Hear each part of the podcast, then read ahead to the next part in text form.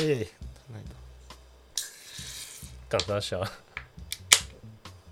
他还问我那个显示卡，他问我说：“你知道？”我说：“你知道吗？”我说：“我不知道。”要给我看图片，我看，我看显示卡三风扇的。他说：“这很贵。”我说：“对啊，超贵的。”我说：“你要干嘛？”我说：“你要给你儿子哦。”他就笑一笑，然后他就说：“对对啊，他给他儿子赚钱。”我说：“什么？比特币吗？”他就一直在笑。我们，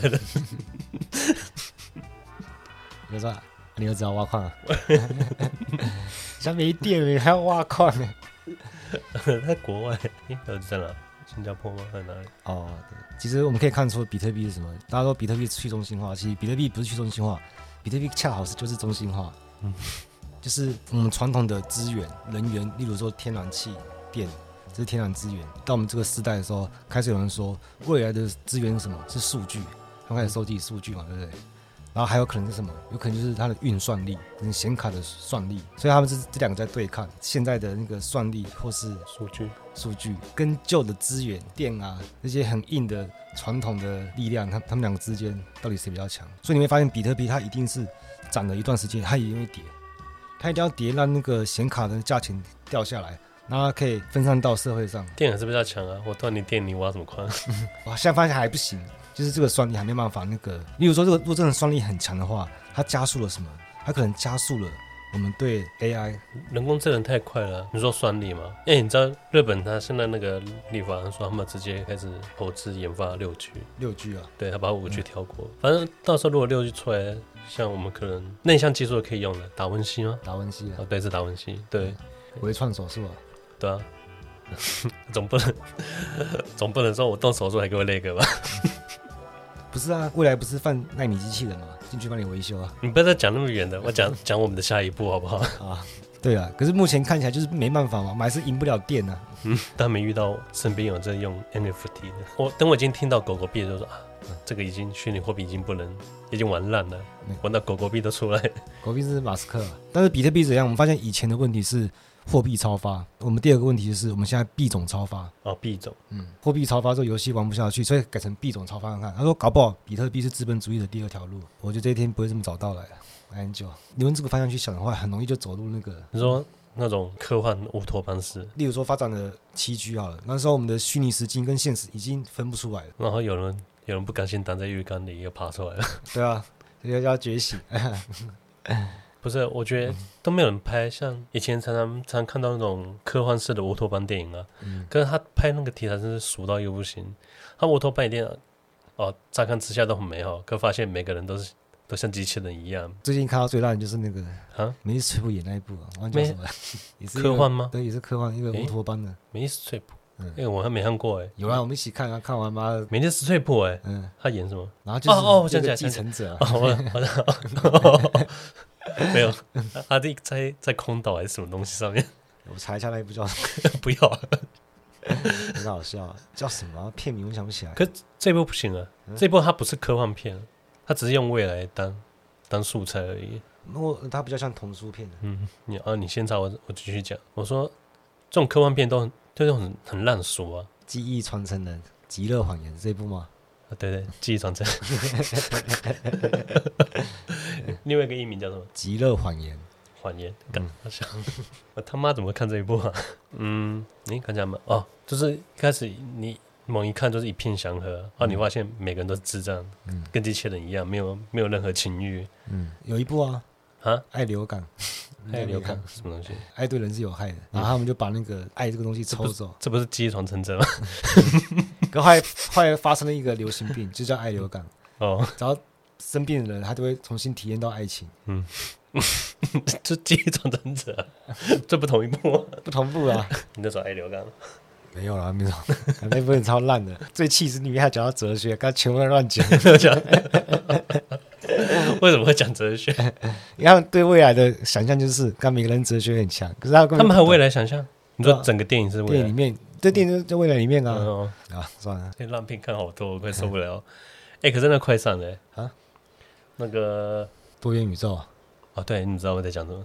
我有没有啊？我是最近很想看的呀，是杨紫琼那一部，嗯，到四月二十二，诶，四月二二二三，哎，你在讲蜘蛛人新宇宙，好像好像是七月，七月啊，七月还久，快，你上次看蜘蛛人三就说，我再也不看蜘蛛人。我说，哎，等一下还有新宇宙。我说真人版都不看。你不觉得其实今天天气算很好吗？不用开冷气就很好，省钱啊！我觉得大家误解，大家只要说下雨，他第一天说坏天气，那为什么这样子？因为有时候下雨也很不错嘛，就是你可以欣赏一下这个雨景啊什么的。看状况了，不是啊？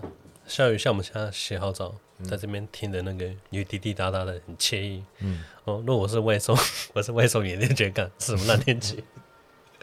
只是每个人的生存处境是差别很大的。你看，像外面下雨，我可以很舒服在这边。可是有些人，他可能就是要摆地摊之类的，下雨他就收入少七成。没有吧？没有人会在下雨摆地摊。对啊，那如果他没摆的话，他收入就变直接变零嘛。每个人对自然的描绘都不一样。像我小时候觉得泥巴很脏啊，长大后觉得看泥巴好舒服，变成猪了。好，欢迎来到今日哲学，为你提供最新的哲学资讯。我表子，我是迪亚哥。你觉得我们今天要来批判谁比较好？还要哪个白左？不是啊，我 看节目每次抓一个人来骂，骂要站好啊！不会讲女权吧？女权会讲，那不是今天，不是今天，因为他是大魔王，不是不是，也不是这个啊，只是因为他真的要讲比较复杂。我们来聊环保主义，环保啊，嗯。我先自首啊！我以前有给那个绿色和平组织捐钱，每个月对吧？每个月氪金，他把钱都把它花哪里去？不知道，越讲越气。然后都会做很漂亮的 DM 给我，说看不要把钱花在这。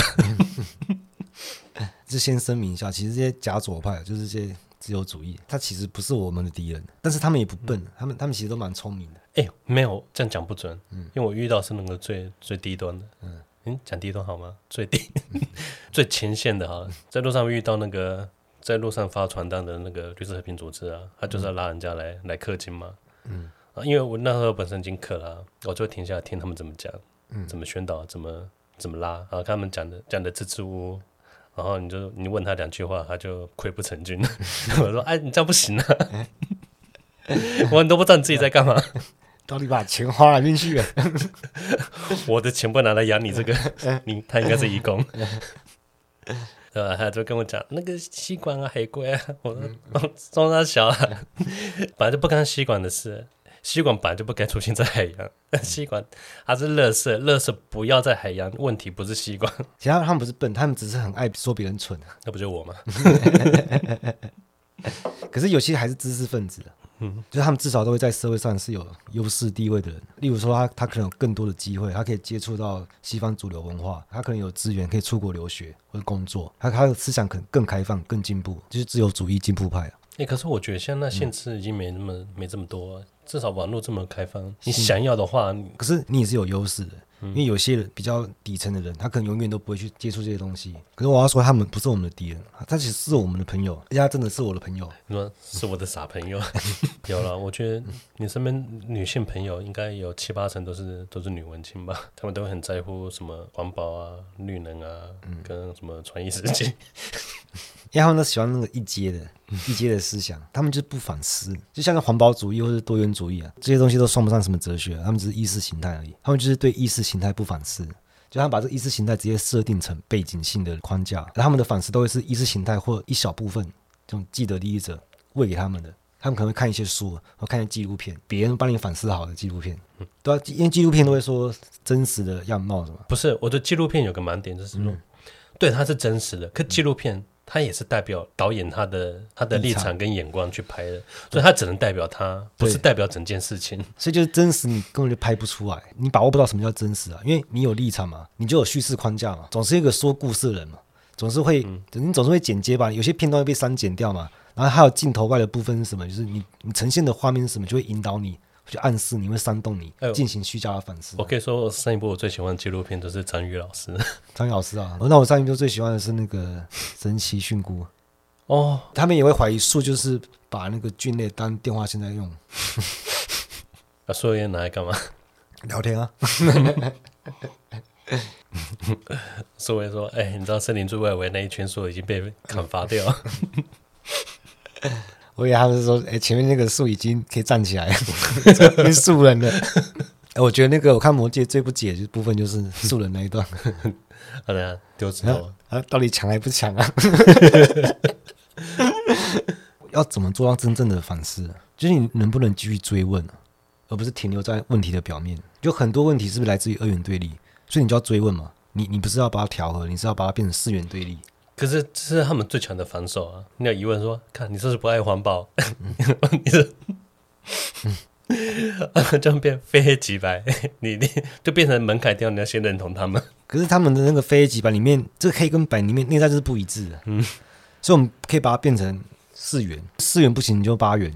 所以你一定可以在裂缝中找到那个它的不一致性。如果你不这样做的话，你你马上就会接受异界的概念，反正你就喜欢这些东西，民主啊、自由啊、包容、有多元。像我，我不是批判这个，就是我不是批判环保。因为我自己我觉得蛮环保的，但我是批判环保主义，批判它背后的意识形态啊。我知道，嗯，像我会批判佛教，嗯，可是我宣我宣导是佛学，因为你知道最虔诚的人就是最爱质疑的人，嗯，因为你知道为什么？因为宗教劝人向善嘛，对不对？我不信你，但是我还是做好事，这才是神要的，嗯，这才是他最虔诚的人。所以我相信那些假左派，他其实是真的相信，他们真的也是善良，都是一种正直善良的好人，他们是真的相信这些东西。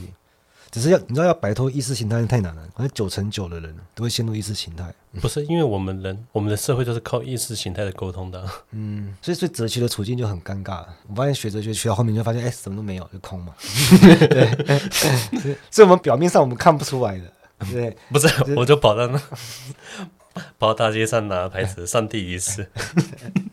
但是我跟旁边拿牌子那个人不一样，不一样。我是学过哲学的，就是像我说，我不支持。女权，嗯，这个帽子马上扣上来。可是我们真的很尊重女生，我我爱女生爱的要死，好不好？但是我知道这样讲的话就是就是杀文嘛，就是男权，就是就是迂腐嘛，就是不尊重女性。我马上变成杀文猪了。我说的确有厌女丑女的人，就是但我不是。我为什么不支持女权？是因为只有一种性别存在，就是男性。你在讲所有人都是同性恋？因为女性是五啊，啊，所以我就说讲女权很麻烦，因为我要先不是，你就说没有，根本没性别。我先问你了，嗯，我说你给性别不会觉得很奇怪，嗯，你指着一个贴说你是女性，不会觉得很奇怪吗？从性征上来上看，你就是女性啊。对，所以不是性别，是性征。嗯，你是母的，什么东西？不是，嗯，你是雌性，我是雄性。啊然后我们女权以后来讲。所以就很尴尬，就会变成说，我好像跟其他丑女的男性就没有差别。可是，是不要把问题停留在表面嘛，你你要把我加倍。可是门槛太高吧？大家凭什么觉得，哎、欸，你是不是跟跟旁边举牌子的不一样？所以还说白左都是我的朋友，因为我们真正的敌人是意识形态跟那一小部分人，就明明知道是陷阱，那他还会骗。其实我觉得这一小部分人就是那些既得利益者，那些权贵，而且其实这些人也是可怜，因为这些精英，例如说，你看有人可以在好那个迪士尼包场办婚礼。然后有人可以请那个歌手去他的生日趴，他们可以极度享乐。这些人其实我觉得也是蛮可怜的，因为他们是被意识形态折磨，他被这种享乐给折磨。不是啊，嗯，我觉得他可怜是他对想象的幻想也太匮乏了，所以他每次都不爽啊。办完这一次他干，下次应该办更大，空虚。嗯，就是他们家里就是超级奢华，然后生日 party 就会很盛大。他可能他想要幸福，可他已经不知道什么是幸福了。嗯，就是。他们知道其实是折磨，因为你被逼着享乐嘛，嗯嗯，但你还会感觉到快感，可是其实其实是很痛苦的，有创伤性的。我会觉得他们隐隐约约可以感觉得到。我觉得你可以，你可以救他，嗯，他得到快感是来自于旁边人的羡慕，你只要不羡慕他，你就是拯救他，不就是凑钱而已吗？所以他们他们就是被也是被控制，他们没办法摆脱，就是为什么这么难摆脱意识形态，就是。像是他们没办法怎样，你要发现他们财产，所有财产，所有地位，他说的优势，他没办法放弃啊。所以为什么哲学学哲学很难，就这样子？因为像资本主义告诉我们钱很重要，或是稀缺性有价值，不可替代性有价值。我们就是要颠覆这个秩序嘛。因为之前一直在讲说颠覆秩序，颠覆秩序是什么？就是颠覆这个秩序啊。我在这种心态就是说，不要照着你的游戏规则在玩这场游戏。对啊，我觉得不可替代性没有很好啊。我说我觉得我很好替代啊，你替代我啊。这有什么不好的？对不对？就是我们，我们就是要做注定失败的事，就是。所以常常有人问说：“哎，念哲学系可以找什么工作？” 念哲学，你别想工作。不是这个问题，像是一个念哲学的人讲的啊。你应该问说：“我们什么时候解放人类？”如果你真想要找工作，其实我有更好答案。你不要念书啊，你去报名那个资测会，去当工程师。什么会？资测会，资测会，嗯，这哪是解决方法？没有，你要找工作的话，哦，就大家都会说人都是为了自己嘛。可我觉得我是觉得没有啊，我一直都是为了别人啊，而且我对底层人也比较偏心，我就对那个位高权重的人说话，我都我都很质疑。我觉得现在讲这种话都太早了，说多等这这种话只能等到你越高位高权重、位高权重的时候你才能讲这句话。可是如果是这样的话，我就没办法颠覆这个秩序。嗯，因为如果我成功的话，我就失败了，所以我变成我只能注定失败。什么意思？我们听起来听起来好像要革命了，发生什么事？没有了，我因为我觉得我太我太弱小了啊！不是，俺俺真的要煽动，没有搞。先捐钱，我我有计划。第第一要做的事情就是先不要让我饿死。我第一个阶段其实就是想要带大家那个可以摆脱意识形态，因为九成九人没有，应该搞不好不止九成九了，九成九九成九还有七千万人哎，可能应该没有。我像七十亿人口嘛，还有七千万人，所以他发现哲学不但没有用，还会害人，害你自己。所以。所以其实不是不是加州派，不是我们的朋友，是人家根本不跟我们当朋友。好，讲那么久，我们来讲环保、环保主义，爱地球。哦，对，啊休息一下，我抽根烟。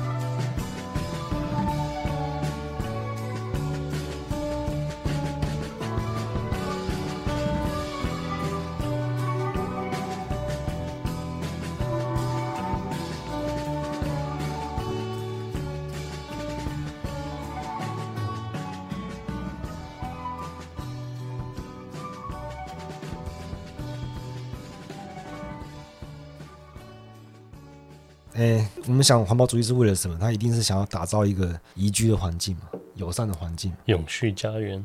嗯，可是这个对谁友善？但是对人友善嘛。所以环保主义就是很明显，它就是人类中心主义。这其实很多人知道嘛。你知道乔治卡林有一个经典的段子？不，那个段子蛮经典的，啊，就是说地球有必要你守护吗？他经历了多少 地壳四十六亿年？对啊，他说搞不好地球就是因为做不出塑胶，才叫人类出来做。就是地球有需要你守护嘛？反正这个很，这个也不是什么新鲜的那个，我就我不多说了。人类中心主义它伪装成环保主义嘛？那我们来讲人类中心主义的伪装是什么？就是这个全人类是谁的伪装？全人类啊、哦？嗯，你说可以代表人类那些人吗？就那些少数人。所以如果环保主义它会反过来伤害到人的话，而且伤害大多数人，然后只有保护到少部分人，那我们做环保嘛？就是环保主义。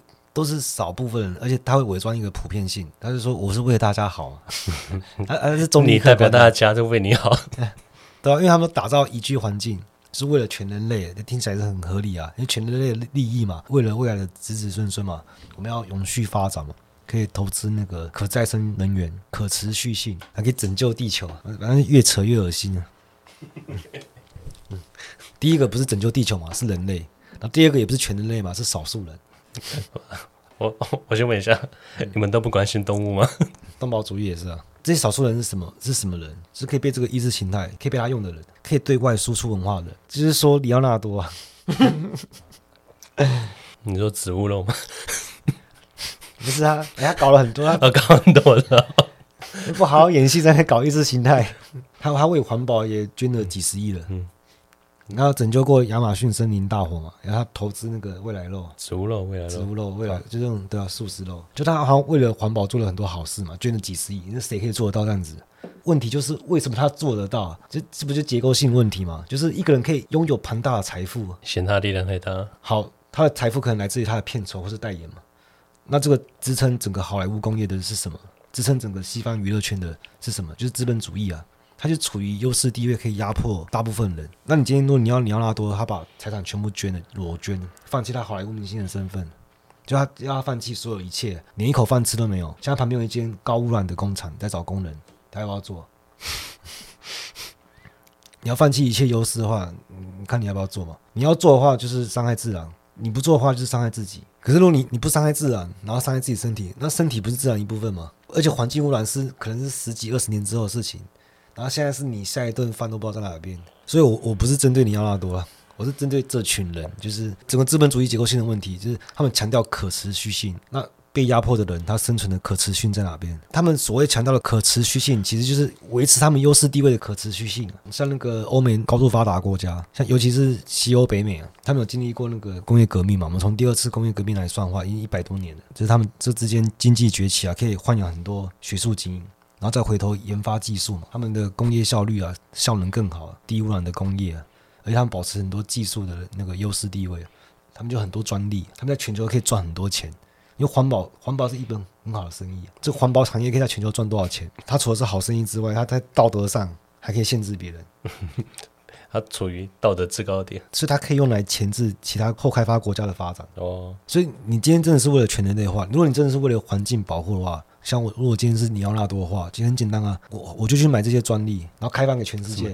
专利，你有优势嘛？你有技术上的优势，就技术支援全世界啊！我真的要做环保的话，你可以去游说那些企业家说开放这些专利啊，去帮助其他国家的发展。他不能去解放其他的国家，因为他们的利益都是来自于压榨这些第三世界，所以他背后还是资本主义啊，这是他们的利益，就是你他们都会去规定别人的碳排放量。然后去钳制别人的发展，你干？我已经先发展了之后，我再来规定。哎，现在不行，不能这么做。而且很多穷人是不得不这么做的。你说白左，他什么都可以包容，但是环保主义他就提供一个标准，就一个底线，就是你只要不要伤害环境的话，都可以包容。那这些那个落后穷苦的人呢？如果他不伤害环境，就要只能伤害自己嘛。然后如果伤害环境的话，就会踩到这个底线嘛，他就被排除到全人类之外。其实不能说排除啊，就是这个全人类它本来就是虚假的，它本来就没有普遍性嘛。所以一般人就是不反思这个意识形态，就是你定一个标准，他要牺牲多少人？你一直搞那些虚假的对抗，你这个模式真的玩不腻啊。就是他会设立一个虚假的对象，然后把把它妖魔化。为什么玩不腻？嗯，因为这招目前玩到现在还是无敌的，嗯，无解，那没人可以破这一招。你看在中东之后，他们就玩多少年了？他们有必要的话就，就就会扶植独裁政府。他们会搞那个虚假的对抗，因为定规则的人他可以改规则，就搞到最后他就会是他自己要对抗的对象。就你在一个既定的秩序之下去搞对抗，你就会变成那种人。就是你一旦越过了界限，你就会发现根本就没有界限。嗯，所以环保主义会搞一些什么？他他们会搞一些环保产业嘛，像环保筷、环保袋嘛。什么是环保筷？环保筷啊！啊，你说那个像麻豆袋啊？哦哦哦，那叫环保筷。嗯，那我刚才想，我们刚才想成别的东西。哦不是纸吸管啊！我最恨纸纸吸管，这个你要糊糊的。我现在已经不年轻了，嗯、我想你给我一杯真的，我没有办法一口气第一时间把它喝完。嗯、后面吸管会融入在我的饮料里面。哎、欸，你知道前阵子他他们要讲的那个什么海洋友善防晒乳？防晒乳，嗯，这些东西它就会引导你过度消费。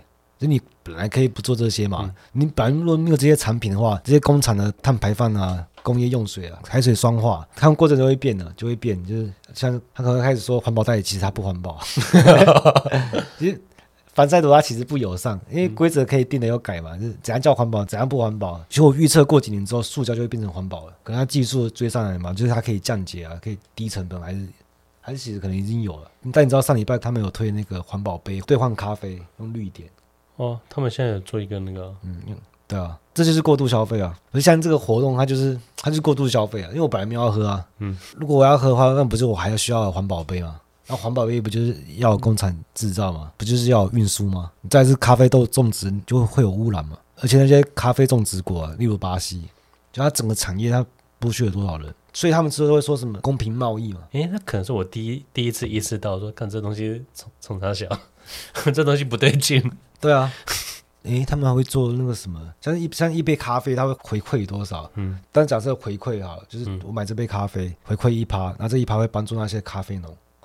就代表你其他九十九趴都在伤害他，是谁导致不公平贸易的？这是谁剥夺了大部分的劳动成果？就是谁对南美洲做殖民经济的？你去找他嘛！你不要在一个既定的体系下面做圣母，你要勇敢一点，向上颠覆秩序。因为环保主义是随它的标准是随时可以改的，就看他怎么对他有利嘛。你知道前阵子有一个新闻，就是禁商活动，什么禁商？哦，嗯、哦，我知道。讲的不准吧？因为它跟环保主义没什么关系。不是他，他那个事情就是你可以问说，环境保护重要还是文化遗产重要？就标准到底是什么？他可以觉得环境生态重要，那这些酒瓶就它就是垃圾。可是如果他觉得文化遗产可以陶冶性情啊，就是它有文化价值的话，那就是文化遗产重要。它没有标准嘛？它是他其实连人类中心主义都不是，他是自我中心主义，就看他爽就好了。我也想做环保啊，但是你能做环保，它的前提就是你预设你有能力，你有余力。你比别人有优势，你可以做环保。所以我们在做环保之前，我们要先确定有些人他不需要透过伤害环境来生存。因为谁不想过体面的生活啊？你想看每个人处境都不一样。像刚刚我们说，我下雨，我可以在咖啡厅静静的那边赏雨啊。有些人要可能要外送，要摆摊，这些自然现象都会影响他的收入啊。我们建构自然，它是遮蔽每一个人的生存处境的。就如果真的要做环保的话，先去帮助他们，那每个人都有机会做环保。这听起来不跟那个？如何杜绝犯罪一样？每个人丰衣十足，对啊，有人要犯罪吗？他说：“有人想天生想当坏人的吗？如果每个人钱包鼓鼓的，谁要去犯罪啊？所以你就去找出那个谁剥削你，谁拿走大部分的劳动成果？为什么会有这么多穷苦的人不得不？因为他的生存处境就不一样嘛。其实我觉得不用搞那么复杂。我也做环保，我算是很环保的，我的碳足迹一定是很低的。但我做环保就是一件事情而已，就是省钱而已。”只是有些人会把环保做环保当当成调剂身心啊，像那个随手关灯嘛，或是把那个什么厨师的水来冲马桶，就像赎罪券一样。哎，我反思过了，哎，我爱护地球，我对地球也尽一份心力了。那其他做这些事情是完全没有什么任何影响，其实这些都是小事啊。而且如果你喜欢做环保就做环保，但是不要拿环保去限制别人，跟道德问题一样啊。对啊，就是它不是一种义务啊，就像 你这个乱丢垃圾，嗯，我说你不要去指他嘛。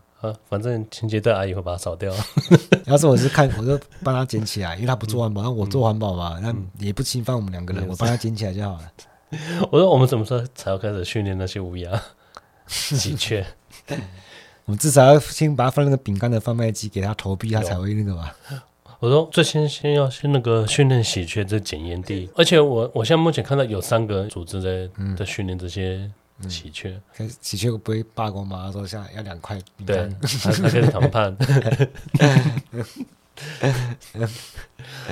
没有三块饼干我不干了。